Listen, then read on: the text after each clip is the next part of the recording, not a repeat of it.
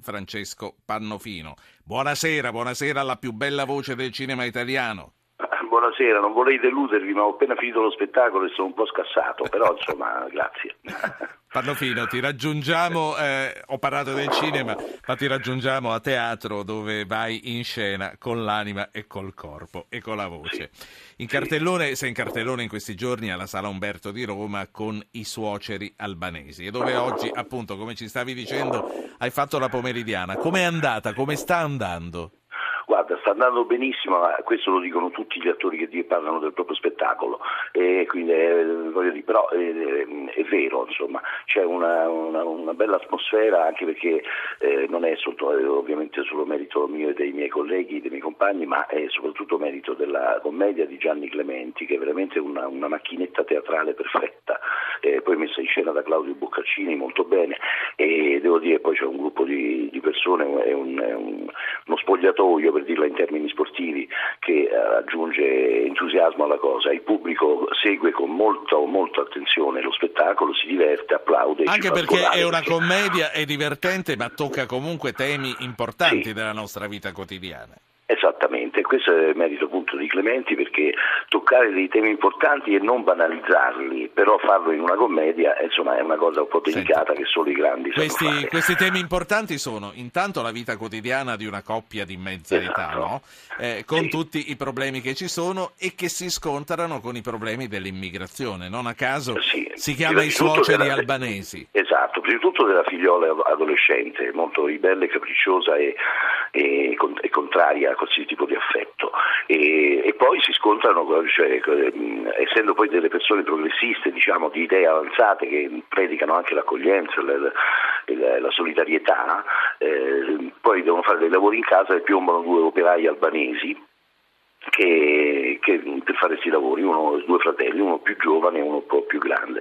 Quello più giovane diciamo, e, la, e la ragazza eh, iniziano una, una love story eh, e appunto prima c'è la scoperta diciamo, del, del, fattaccio e poi dopo c'è addirittura la complicazione, la ragazza rimane incinta. Allora da che il problema diventa solo di carattere politico, ideologico oppure comunque di atteggiamento, poi te lo trovi in casa e allora le cose cambiano, e, insomma, o comunque non è che cambiano, eh, si si, complicano. Ecco. Il, resto, eh, il, resto, non lo vogliamo eh, sapere. Eh, no, il resto posso dire fino a qua, perché poi dopo eh, bisogna vedere come va a finire. Ma sentici, no, dire, ecco. dopo, dopo, Roma ci sarà una tournée, perché eh, tu sei in giro anche con un altro spettacolo teatrale, con sì. questo. Poi eh, ci sarà del cinema ancora, quindi quello che voglio capire. Finito, finita la sala Umberto, ci sarà dell'altro in giro per l'Italia. Guarda, sì, eh, non con questo spettacolo che stiamo facendo adesso, ma con lo spettacolo che abbiamo fatto l'anno scorso, che è di Giacomo Ciarrepico e si chiama eh, È andata così, la vita 2.0. E abbiamo delle date da fare, adesso non mi chiedere quali che non me, ne, non me le ricordo. Comunque facciamo sarà, sarà, cura, sarà, cura, di ognuno di noi cercare sì. dei, no, dei calendari. So, sono vari, vari, vari sono sicuro, però non so, non so i giorni. Dicevo, eh, dicevo che ci sarà anche del cinema, infatti fra poco poco sarai al cinema con Patria, il film di Felice Farina, già apprezzato a Venezia, dove ripercorrete gli anni della nostra storia che sono quelli a cavallo tra i 70 e gli 80. Insomma, è un tuffo in un'epoca fra le più buie della nostra Repubblica. Dovessimo fare dei raffronti, è peggio oggi o è peggio in quegli anni là? Eh, sono due momenti diversi, ma tutti e due abbastanza eh, ruvidi, secondo me. Eh, beh, sai, poi il film Patria è tratto dal libro di Enrico De Aglio che racconta i fatti italiani uno dopo l'altro, eh, quelli di rilevanza diciamo importante, dal 78 anno del rapimento Moro fino ai giorni nostri. No? E quindi sai, messi tutti insieme sono abbastanza inquietanti. E, e il film eh, di, di Farina eh, questa, racconta questa storia attraverso tre operai che salgono su una torre per protesta eh, perché perdono il lavoro e sono di idee politiche diverse, uno è di sinistra, uno è di destra e l'altro è un, ipovedente, che però è un appassionato di, di, storia recente e sa tutto e quindi si racconta. Devo dire che il film, eh, come hai detto tu, è stato accolto a Venezia molto bene e quindi mi stai dicendo che esce, io sono contento come lo dici perché... vuol dire che è vero, insomma. Io, io, questo, mai, io questo, so. Eh. Eh, tra l'altro tu hai citato il rapimento di Aldo Moro, se non sbaglio sì. tu fosti testimone diretto dell'agguato di Via sì. Fani. sì, non oculare perché naturalmente eh, partita da sparatorio ho pensato bene di scappare dalla parte opposta, ma perché abitavo lì a via Mario Fani e quindi ero passato diciamo, dal, dall'incrocio da pochi secondi.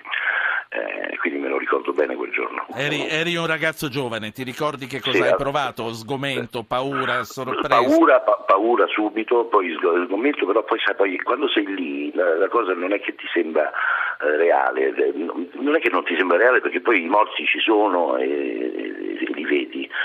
Eh, poi ho realizzato dopo un, un po' di, di, di tempo, cioè, sono tornato a casa e già la, la televisione era praticamente in tutti i canali in diretta e raccontava questo fatto e, e lì probabilmente che ho preso coscienza di quello che avevo vissuto. Come, come, oggi in questi momenti la televisione sta raccontando un altro fatto gravissimo. È, quello, è quello, che stavo che... seguendo prima di, di, di, parlare con voi, con te. Ehm, è una cosa terrificante questo qui cioè l'attacco lì al, giornale.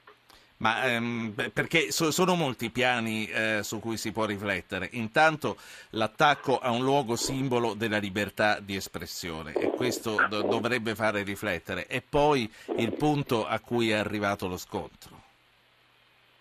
Ma io credo che se si fa un attacco alla libertà vuol dire che quelli che attaccano vuol dire che la libertà non la vogliono. Intanto io prendo le distanze da chi non vuole la libertà cioè, perché veramente è una cosa incredibile, che poi come possa succedere che tre persone armate neanche tanto non lo so, non l'ho, sì, l'ho viste spietate ma non espertissime, non so, non, non lo so, questo è il mio parere. Beh, io eh. ho un'opinione un po' diversa, io li sì. ho trovati addestrati per quello che ho visto, per quello che possa avere intuito, li ho trovati addestrati abbastanza bene, tra l'altro non sparavano con delle mitragliatrici ma con dei colpi precisi.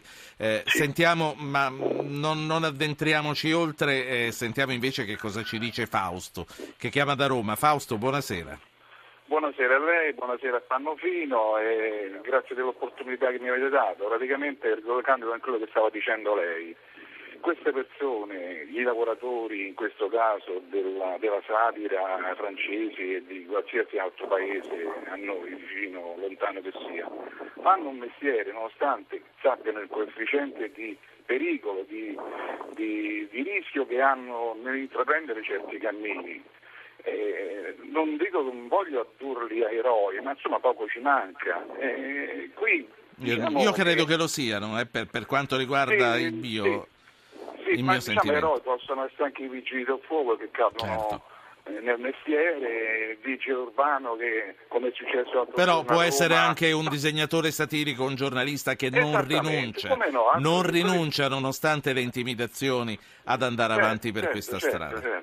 Diciamo è un lavoro che eh, ha i suoi rischi come tutti i lavori che vengono intrapresi da, da, da, dalle persone, dall'uomo, insomma, hanno i loro rischi, però questi sono altissimi per la propria incolumità e questa è una dimostrazione. Grazie, eh, grazie a fa... Sì. Vorrei, un, ultimo, un ultimo pensiero molto, molto veloce.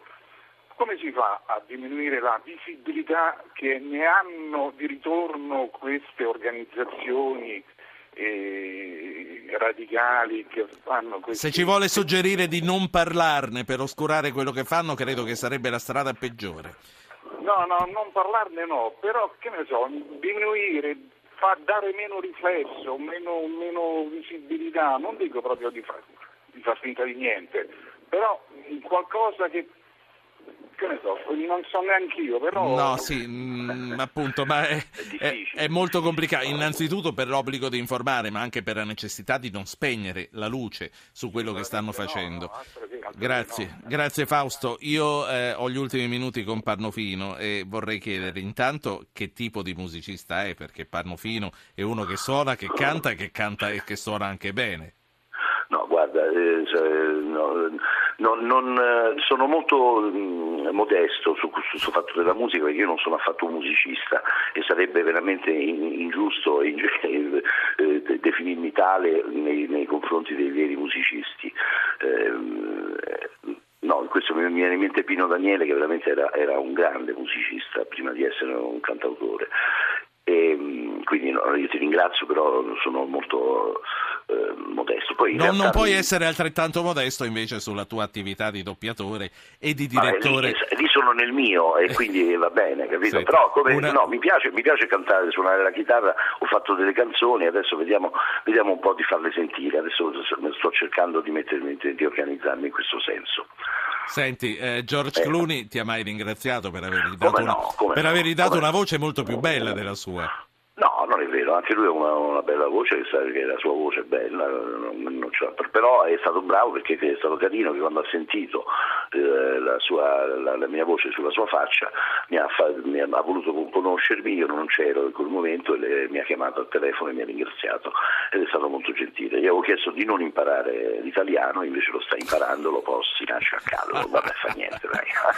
Senti, tu hai dato in certi periodi hai dato voce anche a Kevin Spacey. Non eri tu la sua voce in House of Cards che sta spopolando. No, no. Allora a questo punto devi fare una critica sul doppiaggio di Kevin Spacey, che tra l'altro a differenza di Clooney ha in origine una voce bellissima. No, grande attore Kevin Spacey, no, ma chi lo fa, non so, che, non so chi lo fa Pedicini, sinceramente. Pedicini. Eh, Roberto Pedicini lo fa benissimo, non c'è nessun problema, no, no, poi no- non, eh, a parte che io non riesco a criticare, quelle- cioè, sono troppo coinvolto, capito? Eh, io pure quando cioè, se mi piace un film o no, eh, poi non, non so, non riesco a essere né troppo né fare troppi complimenti né troppo critico, non so perché, perché sono troppo addetto ai lavori, capito? Eh, Eh. Quando andrò in pensione magari farò il critico, che ne so. È partita la sigla, Francesco Pannofino. Va bene, È stato un piacere incontrarti e Grazie eh, a te. ve- verremo a vedere se ce la faremo i suoceri albanesi Va eh, bene, ti dove, dove, dove sarà. Grazie a Francesco Alla Sala Pannofino. Umberto fino al 18 gennaio.